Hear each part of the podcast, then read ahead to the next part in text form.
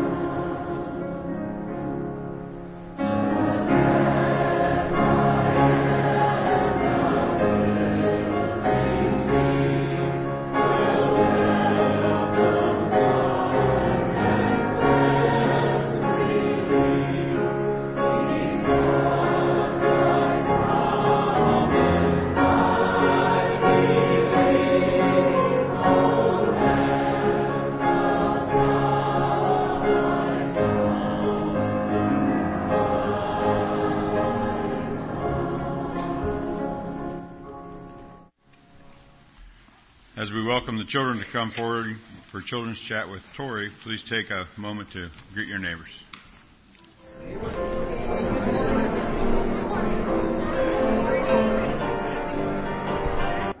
Say it back. Come on. Good morning.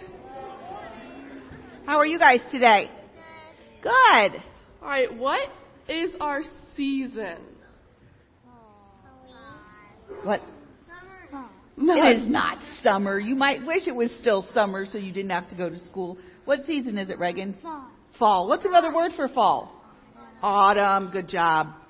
All right. Well, what usually comes out during the fall? Uh, pumpkin. Pumpkins. And so, I don't take my pumpkin. me and Mrs. Lammers, or my mom, have we have a pumpkin prayer for you all. All right. It starts like this. Dear God, as I carve my hu- pumpkin, help me to say this prayer. Open my mind so I can learn about you. So first, you cut off the top of your pumpkin.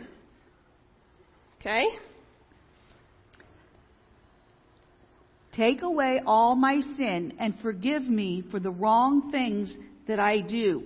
What is inside a pumpkin? Um, the seed. Seed. Seeds and what else?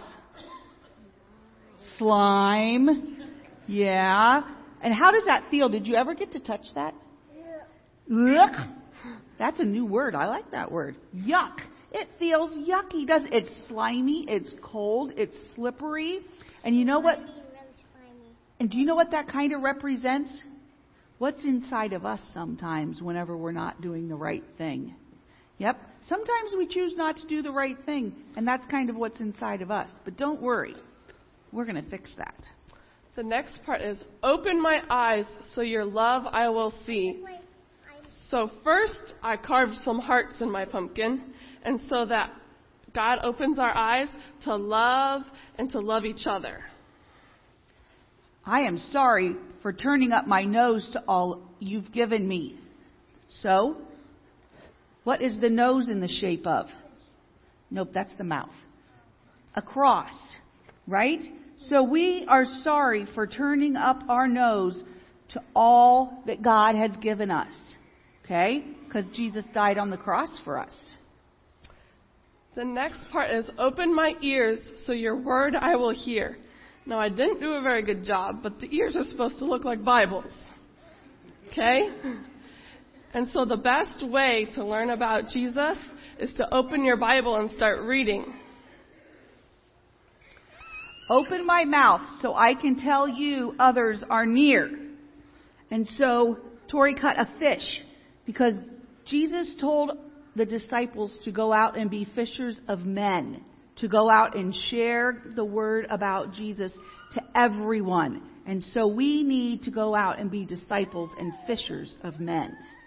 And the last step is to light a candle. Oops. And let your light shine in all I say and do.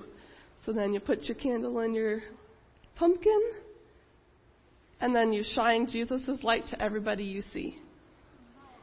All right, so we can't see our shining pump, our light because it's daytime and the lights are on in here. But if we were to put this outside in the, at night, that would glow and everybody would get to see all about Jesus and his love through our simple pumpkin prayer.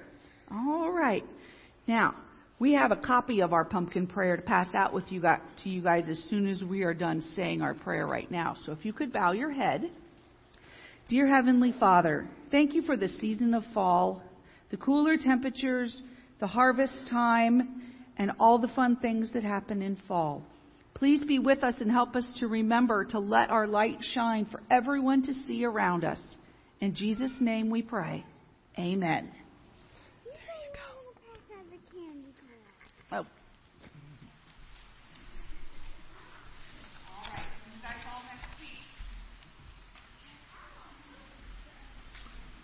lost in our service in the last week. Fort Carson, Colorado, Captain Daniel Chamberlain Lehman, 28, from Santa Fe, New Mexico, and aboard the USS George H.W. Bush, aviation bosun mate apprentice Joseph Min Nagalak, 21, from West Windsor, New Jersey.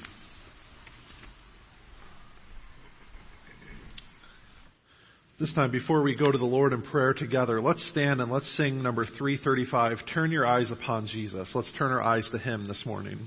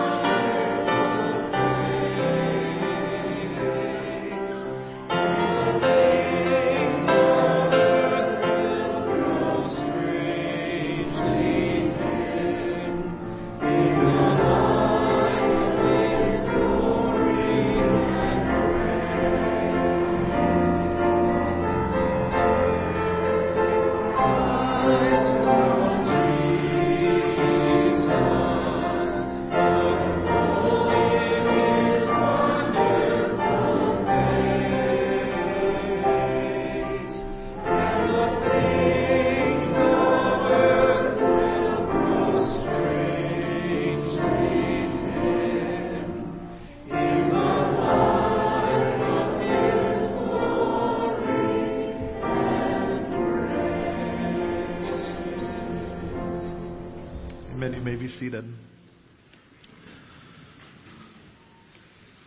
Father, we ask you at this time that you would help us to turn our eyes upon you. Help our, the, the, the eyes of our heart, the eyes of our minds to be focused on you in everything we do, Lord. Um, as individuals, as, as disciples who are seeking to follow you, as a church, Lord, who, who desires to make an impact for your kingdom in this community and in this world, help us as your body in this place to have our eyes focused on you. I pray that all that we do here as a church uh, points people towards you. That includes our services here on Sunday mornings, but it also includes, Lord, uh, the way we live and the way the things that we do throughout the week. And so, Lord, I pray that all that we do as a church, uh, in all that we do as a church, that our focus would be on you. Uh, Lord, we also ask that as a as community, as as a state, as a nation, as a world, that our our eyes would be focused on you. Lord, I pray that for those who don't know you, uh, that may be uh, listening in on the radio or otherwise, Lord, um, we have interactions with throughout the week. We pray that you would help draw them to yourself. We pray that your Spirit would soften their hearts so that they would know you as well as Lord and Savior. Uh, Lord, we ask for our nation and our world that, that we would have a, a hunger and thirst after your righteousness. Uh, Lord, we see the, the reality and the consequence of sin and, in, in all of our lives. And so, Lord, uh, we live in a broken world. Uh, and Lord, I pray that your Spirit would help heal it. I pray that your presence here in this world, Lord, uh, would, would bring healing and reconciliation where it's needed. Uh, we pray for your will to be done and not our own. Uh, and Lord, we ask that, that your goodness and your righteousness, your justice, your love, your mercy would all be made known in and through your church around this world and in our communities uh, and in our society. We ask all these things uh, in addition to what is being, uh, what is printed in our bulletin each week. Uh, we lift up those concerns that are are represented there by the names and the situations. Um, Lord, we ask that Your will would be done. We pray for our uh, missionary partners that we are supporting this month, uh, the month of October coming up. We pray for the Auglaize County Gideons. Um, as well as Shannon Rediger, who we got to see off, Lord, to India this past week. So we ask that your blessing and your provision would be with them as well, as well as our many other uh, ministry partners and missionaries that we support as a church. Lord, we pray all these things in the name of Christ and in His power and in His authority and not our own. We pray them pray as He taught His disciples to pray, saying, Our Father, who art in heaven, hallowed be Thy name. Thy kingdom come. Thy will be done, on earth as it is in heaven. Give us this day our daily bread, and forgive us our debts, as we forgive our debtors. And lead us not into temptation, but deliver us from evil. For thine is the kingdom, and the power, and the glory forever. Amen. I invite those who are helping with the offering to come forward at this time as the choir blesses us with special music this morning.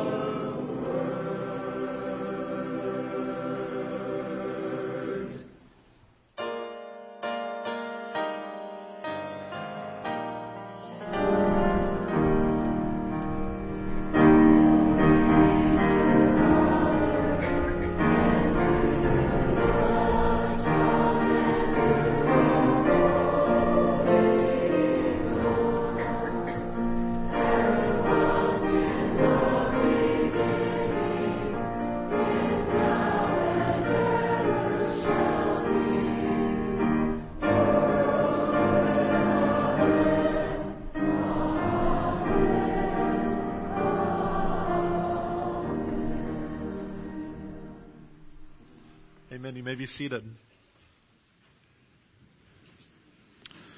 Our scripture reading today is from the book of 1 Samuel, chapter 7. Uh, I'd encourage you to take out your Bibles or one of the Pew Bibles that's provided for you there to follow along. Um, I know it's always a, it's a helpful thing to, to be able to not only hear the word, which is important, but, but to follow along as well. Uh, some of you may be visual learners. I know I am at times. And so seeing those words in front of you can help that, help those words stick and, and follow you from this place and not just go in one ear and out the other. So following along can be a very helpful thing if you're able to do so. Um, since I'm doing the scripture reading, I'm just going to expand it a little bit. Hope you guys don't mind. It's one verse there, um, but I guess I'm preaching the sermon, so I get to do that if I want to. Uh, we're going to pick up actually in verse two, so just a little bit, little, give you a little bit of context here. So 1 Samuel chapter 7, beginning in the middle of verse 2, says, And all the people of Israel turned their back to the Lord. So Samuel said to all the Israelites, If you are returning to the Lord with all your hearts, then rid yourselves of the foreign gods and the Asherahs, and commit yourselves to the Lord, and serve him only, and he will deliver you out of the hands of the Philistines. And so the Israelites put away their Baals and the Asherahs, and served the Lord only. Let's pray together. Father, I thank you for your word. I thank you that I have the opportunity once again, the privilege, Lord, to stand in front of your people and to share a message that you've placed on my heart. I pray that you would help us all to, to focus in now, set aside any distractions, and know, Lord, that, um, that you have a message for us this morning. I pray that you'd open up our hearts and minds to what that message is. It's in Christ we pray. Amen. So this past week, I don't know, a lot of you probably here have iPhones. I know that I do, and it's a very popular smartphone to have. Uh, they just released a new operating system, the iOS 12. And part of this upgrade is a new feature in their settings called uh, screen time, I believe. And it tracks whether you want it to or not how often you're using your phone and what apps that you're using your phone on. And it actually tracks it down to the minute. And it actually kind of scared me this morning because it gave me a notification of a weekly summary, and I'm not even sure if I want to look at that. Um, but there's this new feature. Every time you open your phone, it will it, you can get a report and look to see what you're doing on your phone, how often you're using it, what kind of apps you're using it for. You can even set limits for yourself so that if you reach your time limit for the day, your app will literally shut down and you have to like manually go back through and unlock it. Um, and it's kind of a scary thing if you think about it. You know, a lot of people have a hard time, and I am one of them at times you know, putting down your phone. You, you, it's easy to just, when you got a moment to, for nothing else going on, to pick up your phone, to scroll through Facebook, check your email, uh, check ESPN, what the scores of the game are. Um, it's a very natural thing to do. Uh, and that new time tracker, that new screen time tracker, is uh, is an eye-opening experience the first time you look at it. And so as I, as I looked at that for the first time this week, I realized what would it be like to have that app for your life? What would it be like if you were able to pull up a daily or weekly or monthly summary of how you've been spending your time, not just on your phone, not just scrolling through Facebook, but, but a weekly or daily summary of how you spend each moment of each day? That would be a scary thought, wouldn't it?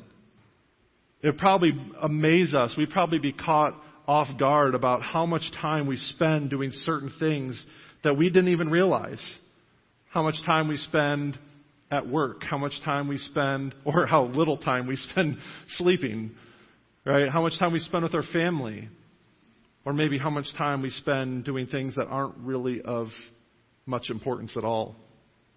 Jesus told a parable in Luke chapter 11, verses 19 through 26, uh, the parable of the ten minas. This ruler went, was going away, and so he, he, called, he called some of his servants out and asked them and put them in charge over a certain amount of money. He gave them all the same amount. And when he returned, he, he asked them, called them forward to give an account of what they did with that money, what they did with those resources. And some of them put that money to use and were able to earn a return from it. And, and their, their master blessed them and praised them for their hard work. Some received more, some received a decent return. But there was one servant who didn't do anything with it. He took what he'd been given and, and just held on to it. And, uh, and when his servant returned, he cursed him for not doing anything with that invest, with that resource. And that parable, I think, has something to tell us beyond just what to do with money. It, I think it has something to tell us about how we use our time as well. You see, we've all been given the same amount of time in a day. No more or no less than anyone else. Now, we may have different, different responsibilities, of course. We may have different things we need to do with that time. Someone who has young kids running around has other responsibilities than a person who has an empty nest. A person who's still working a full time job has different responsibilities than someone who finds themselves in retirement, of course. But we've all been given that same amount of time to accomplish those different responsibilities. And so the question is what this parable is forcing us to think about is what are we going to do with that time? What are you doing with the time that God has given you each day? Are you using it wisely to accomplish, accomplish you know, your, your various responsibilities to take care of those things that God has entrusted to you? Are you using it in, in order to accomplish something for His kingdom? Or are you simply wasting it away on Facebook? Or other things, distractions, of course. See, I ask this question because today we're talking about how uh, another characteristic of a disciple is that a disciple is committed. We've talked about how a disciple is faithful, a disciple is authentic. And today we're going to talk about how a disciple, a follower of Jesus, is called to be committed to Him. And so to be committed means that we have to first make ourselves available. Second, we have to commit ourselves to Him. And third, we need to rearrange our life accordingly. See, being committed is really where the rubber hits the road when it comes to being a disciple. In order, in other words, you have to practice what you preach, like we talked about last week. Being faithful and authentic, in a sense, are internal qualities, right? You can, you can, on a surface level, be authentic and be faithful and not really change anything about who you are or what you're doing. Now, that's really hard to do, but on a very surface level, I suppose that's a possibility because those things are very internal to who you are. But if you have truly put your faith in Christ, if He's placed His Spirit within you and made you new, if, you if you are completely honest with God and with yourself and with others, then you will see changes in your life begin to take place. Your priorities will shift. Your commitment level will naturally rise as God does His work in you. And so today we're going to talk about what that looks like. See, that's the challenge that was presented here. Samuel is, is challenging God's people this is in the early days of, of Israel. They had been brought out of, out of Egypt in the Exodus. They wandered there 40 years through the desert. They've finally come into the land that God had given them. And you see that in the book of Joshua and Judges uh, and Ruth, the, the, the land being, uh, the people settling in the land and the difficulties they, they faced as part of that process. But here in 1 Samuel, we're seeing the beginning of the kingdom of Israel. Uh, Saul and David will soon be appointed the first two kings of Israel. And, and in this moment, Samuel is challenging God's people. He's saying you have an option in front of you. You can go back and you can worship those other idols. You can worship those other gods. But you have a choice before you. You need to, if you can choose to do that, or you can choose to follow the Lord. And so he's challenging them to turn away from those things and turn back towards God. And that's what they did here. And so that's what we need to do today. We need to challenge ourselves to be committed. We need to challenge ourselves to turn away from those things that distract us. We need to turn away from those things that are going to hinder us in our relationship with God and make ourselves available and committed to the Lord. And so the first part of that is simply to make yourself available. You can't really commit to anything if you don't have the time for it. How many of you ever want, how many of you have ever wanted to do something, right? There's this new opportunity in front of you. And, and you look at your, if you're honest with yourself, if you don't, if you're not someone who tends to overcommit, you look at your calendar and you realize there's just no room for this new commitment. We want to do things. We want to be a part of different groups or have have take different classes or have different opportunities to do things like that, but we simply don't have the time. We're already committed. We're already very busy. And so we're not available for those other opportunities. We do the same thing, unfortunately, to God. We're so busy, we're so overcommitted in a sense that we, we push God off of our calendars and off of our to do list in, in order to make room for other things. I believe I've said this before, but it bears repeating. Our, our calendars, and I'd even throw our checkbooks into this category, they're both theological documents. And what I mean by that is, is if you want to know what you value, if you want to know where your priorities lie, all you have to do is examine how you spend your time and how you spend your money. Because that's going to give you a pretty clear indication of the things that you value in life. You're going to spend time doing the things you care about. You're going to spend your money on things that you value. And so your calendars and your checkbooks are pretty good indications of, of where your heart is.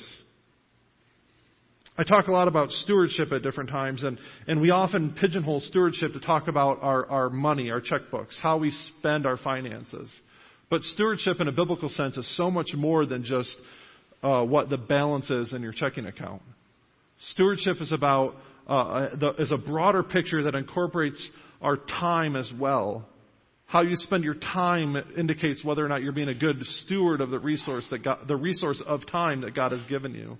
It includes how you spend your talent, what God has gifted you with, the, abil- the different abilities He's given you. Are you using them for your own benefit or are you using them for His kingdom? It includes your testimony, what God is doing in your life.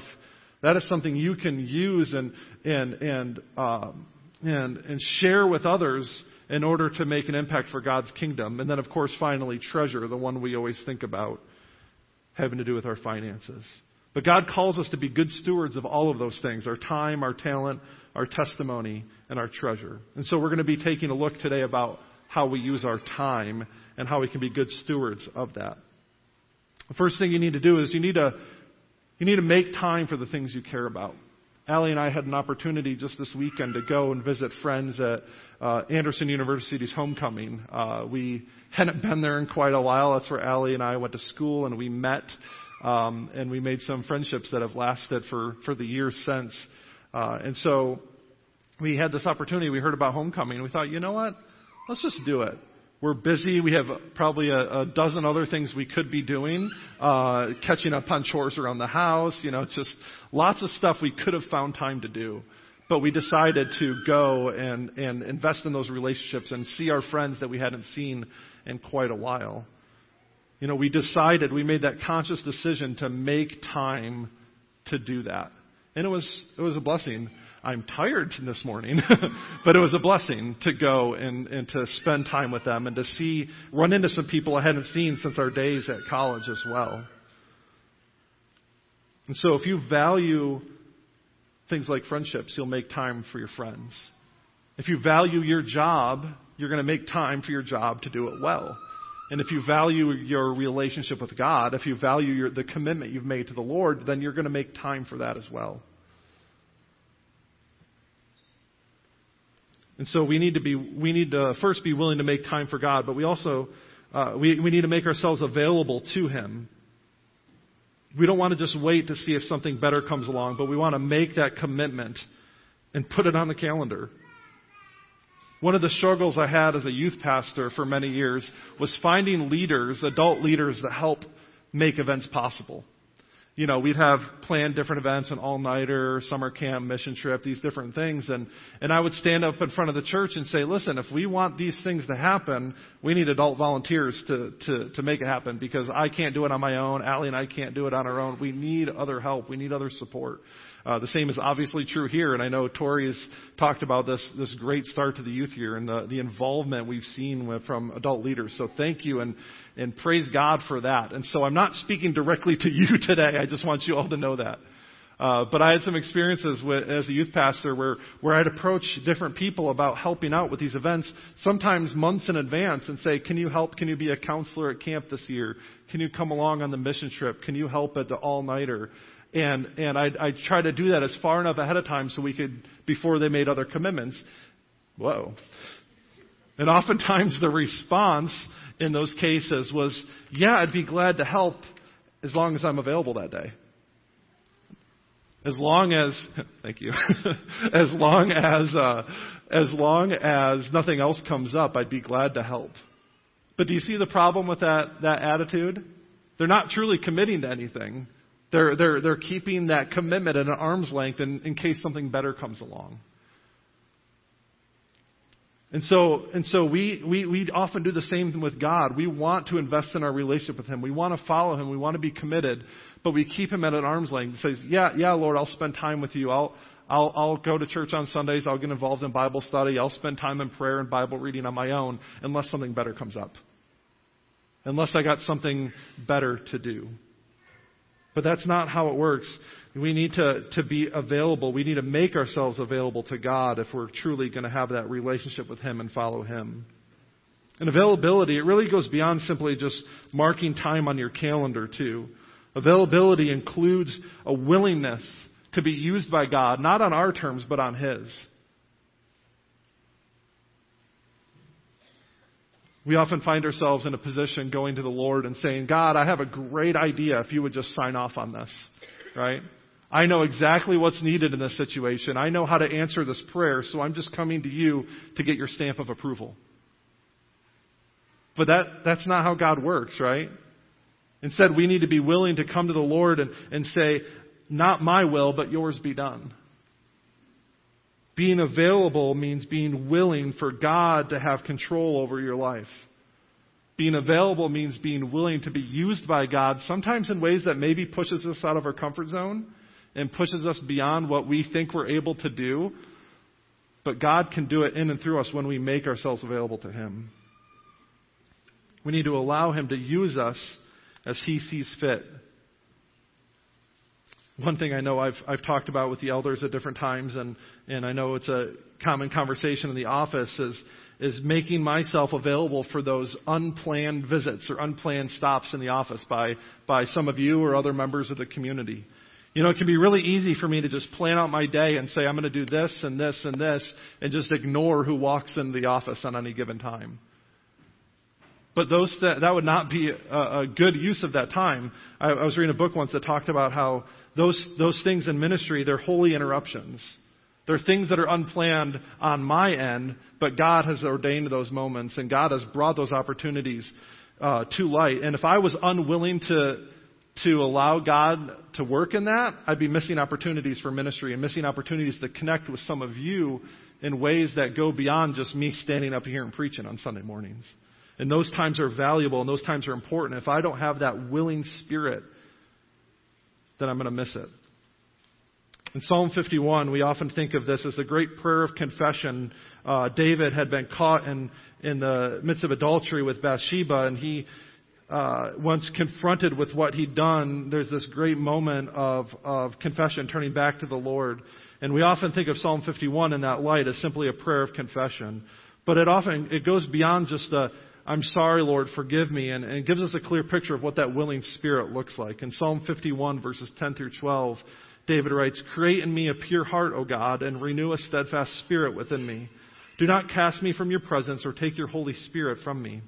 Restore, restore to me the joy of your salvation and grant me a willing spirit to sustain me. I think that, that willing spirit, that phrase there, it refers to our willingness to allow God to work in our lives. In other words, making ourselves available for God to be present, making ourselves available for God to work in and through us. That's the kind of uh, availability that I'm talking about here. And so, in order to be a committed follower of Christ, we need to make ourselves available. And once we're available, then we can commit to the Lord and what His plans are for us. See, the problem though is that we often make our we often have comp- competitors, excuse me, uh, in that arena of life. There's a lot of things that come up and compete for our time and for our attention. And I could create a whole list here, but I want to just point out three kind of common things that I think we all struggle with.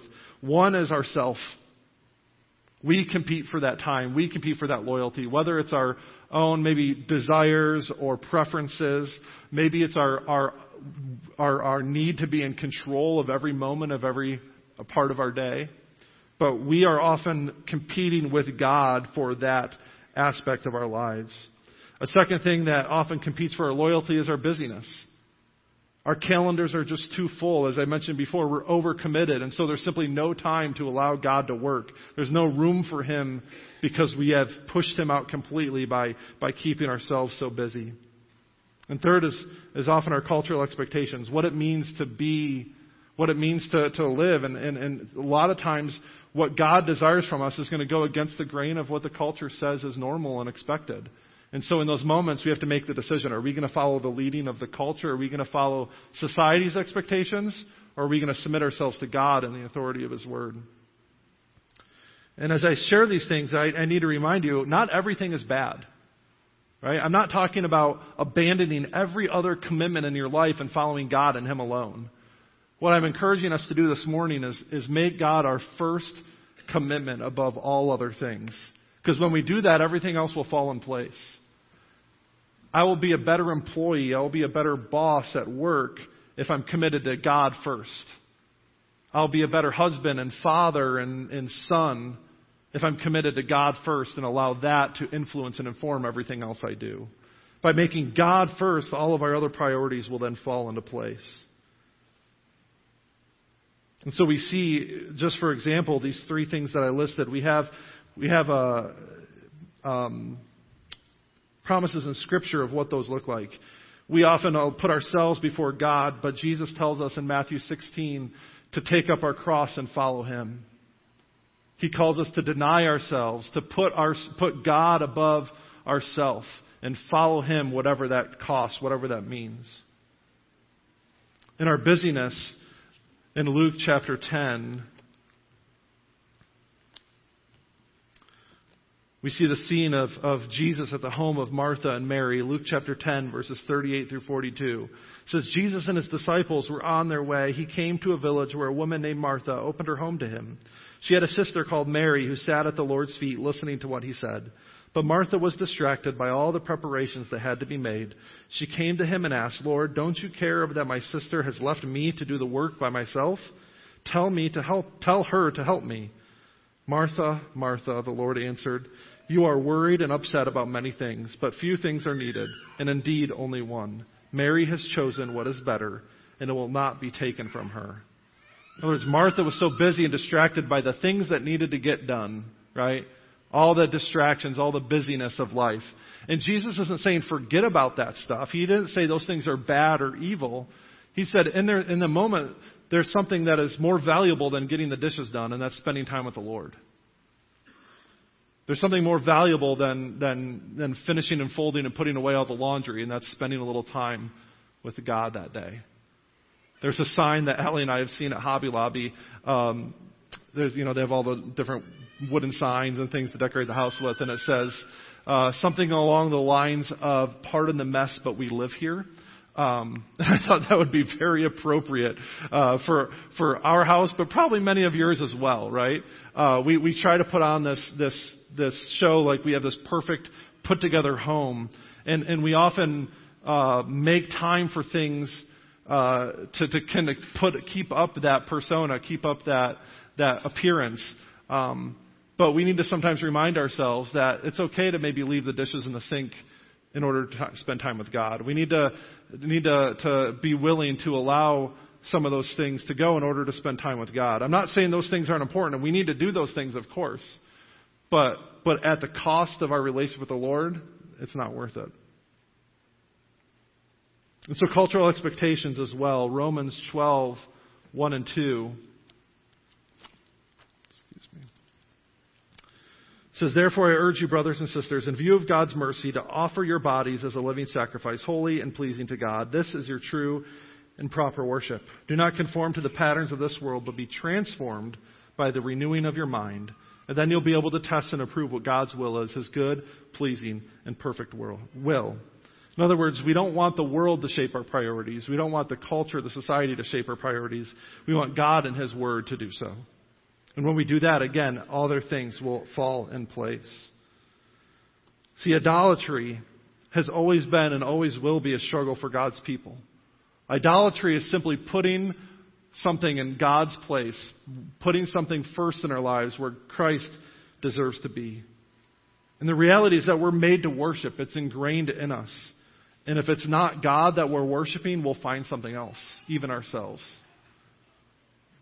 So that's why you have passages like 1 Samuel 7, where Samuel's calling the people to turn away from their idols and turn towards God. You got passages like Joshua chapter 24, verses 14 to 15, uh, where Joshua stands before God's people and says, Listen, you need to choose who you're going to worship.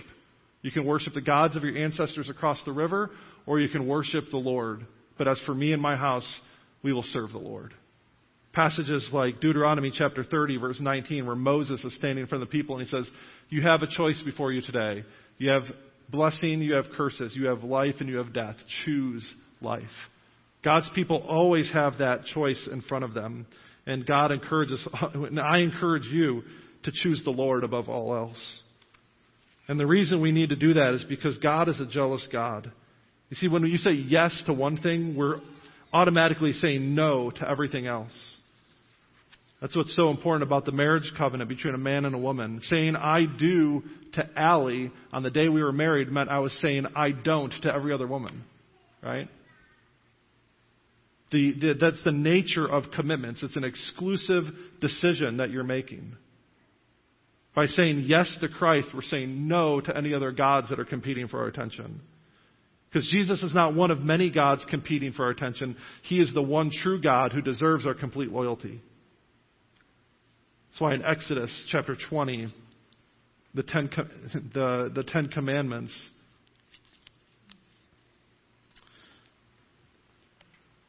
Exodus 20, verse 5, excuse me, verse 4 says, You shall not make for yourself an image in the form of anything in heaven above, or on the earth, or in the water below. You shall not bow down to them or worship them, for I, the Lord your God, am a jealous God, punishing the children for their sin of their parents to the third and fourth generation of those who hate me, but showing love to a thousand generations of those who love me and keep my commandments.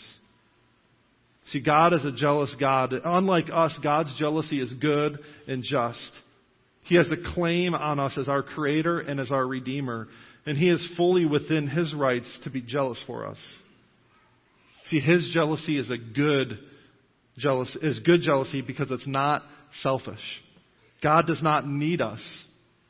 Now, I'm sorry to burst your bubble if, if you've thought that before, if you thought that God somehow needed you in order to keep this world spinning on its axis, but it's not true. God doesn't need any one of us. And he, but the reality is that we need him. And he knows that. And so his jealousy, therefore, is born out of a desire to give us what is best for us himself. God doesn't need us, but we need him. And so his jealousy is a desire to bring us into a relationship with him. His jealousy is a desire to see all those things that keep us from following after him to be put aside so that we can know him as our Lord and Savior. Commitment then is a surrender. It's giving ourselves over to God and being willing to be used by Him. So I've mentioned we need to make ourselves available. We need to commit ourselves then to the Lord and, and set aside anything else that distracts us. And so then finally we need to rearrange our lives accordingly. In other words, we need to get our priorities straight. Once we need to back up our commitment that we've made with spirit empowered changes. And I say spirit empowered because it's not something we can do on our own. We have a we often have a pull ourselves up by our bootstraps kind of mentality, don't we? We think we can fix our own problems. We think we can we can rearrange everything and, and do it all in our own power. But the reality is we need God's help. He needs to be the one to do it in us. See, the Holy Spirit is God's presence in this world in our own lives, and it's through His presence that these changes make place. It's through His presence that God affects His purposes in this world. In the Old Testament, the Spirit was given to particular people at particular times for particular reasons, but in the New Testament, we see the Spirit is given to all believers. So if you put your faith in Christ, the Spirit is within you. And He wants to see spiritual fruit growing in your lives. See, fruit grows naturally. Plants don't have to like will themselves to grow fruit, right? That just happens naturally. But we can improve our garden, right? We can improve our garden by nurturing it and providing the best possible conditions for it to grow. So the same is true within our relationship with God. We can, we can nurture it. We can provide the right kind of environments by saying, by, by having our priorities straight and putting those things in order. And so I want to encourage you this morning not to fizzle out. Many of us struggle with following through with our commitments. I think New Year's resolutions are a perfect example of that, right? Everybody's in the gym and eating right on January 1st. But by February 1st, not so much. Right? We have a struggle following through. But I, I, but I don't want that to be the same in our commitment with the Lord. In 1 Corinthians 9, verses 24 through 27, Paul talks, compares following Christ like running a race. He says, All people run the race to win the prize. Right? We all compete. We all train our bodies. We all do the right things in order to win or attempt to win. He says, in the same way, we don't want to disqualify ourselves. We, we train ourselves spiritually. We train ourselves in order to follow after Christ so that, so that by the end of the race, by the end of this life, we have not disqualified ourselves. And so, in order to make your commitments last, I want to encourage you to do three things this morning. As we think about what it means to follow Christ, to make ourselves available to Him, to be committed to Him, um, here's three steps that we can take to make that happen. First of all, we can change up our routine. In other words, look at your calendar. Look how you're spending your day. Look at your screen time tracker of your life. And see how you're spending your time and what changes you can make to make yourself more available to God. Maybe you realize you're spending a whole lot of time doing things that uh, don't ultimately matter. Maybe there's opportunities there to, to shake up your calendar in order to make time for God a priority in your life. Second thing is don't compromise yourself. In other words, say no to the things in your life that are keeping you from spending time with God. Say no to those things that are distracting you in your relationship with the Lord. For example, it would be awful advice to tell a, a recovering alcoholic to go spend some time in a bar, wouldn't it? It'd be awful advice to tell someone who struggles with their with eating to go to an all-you-can-eat buffet, right? Because that's putting people in a situation that's not going to be successful for them, right? And so we, we often do the same thing with God. We, we, we want to follow Him. We want to be committed to Him, but we surround ourselves with things or with people or with situations that aren't pointing us to Christ. And so we need to set those things aside and, and make, not only make time for Him, but, but also maybe remove those things in our lives that are keeping us from Christ. So don't compromise yourself either.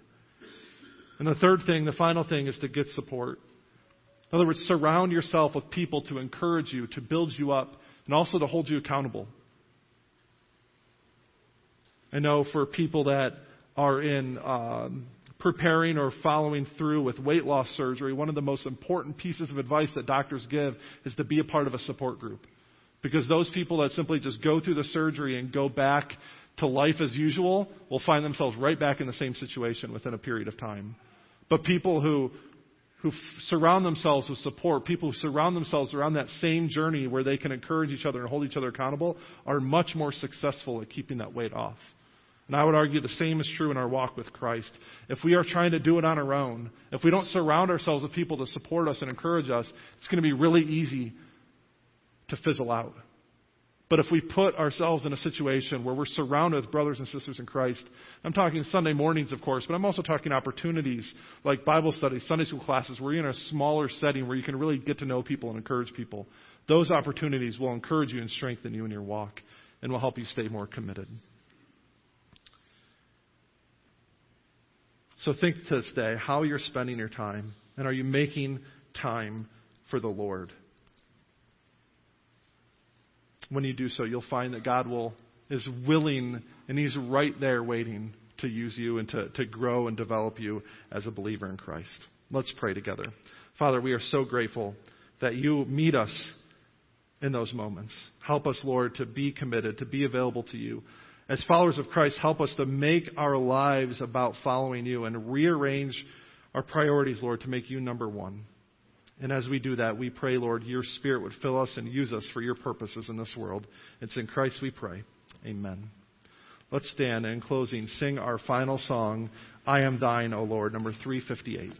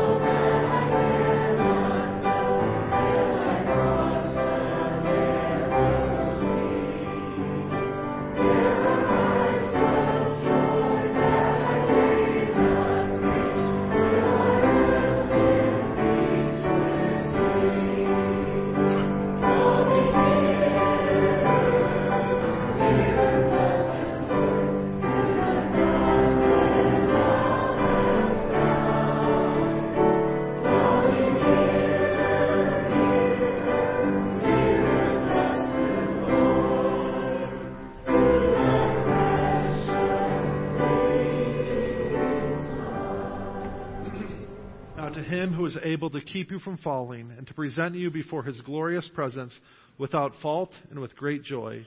To the only God our Savior be glory, majesty, power, and authority through Jesus Christ our Lord, before all ages, now and forevermore. Amen. You may go in peace.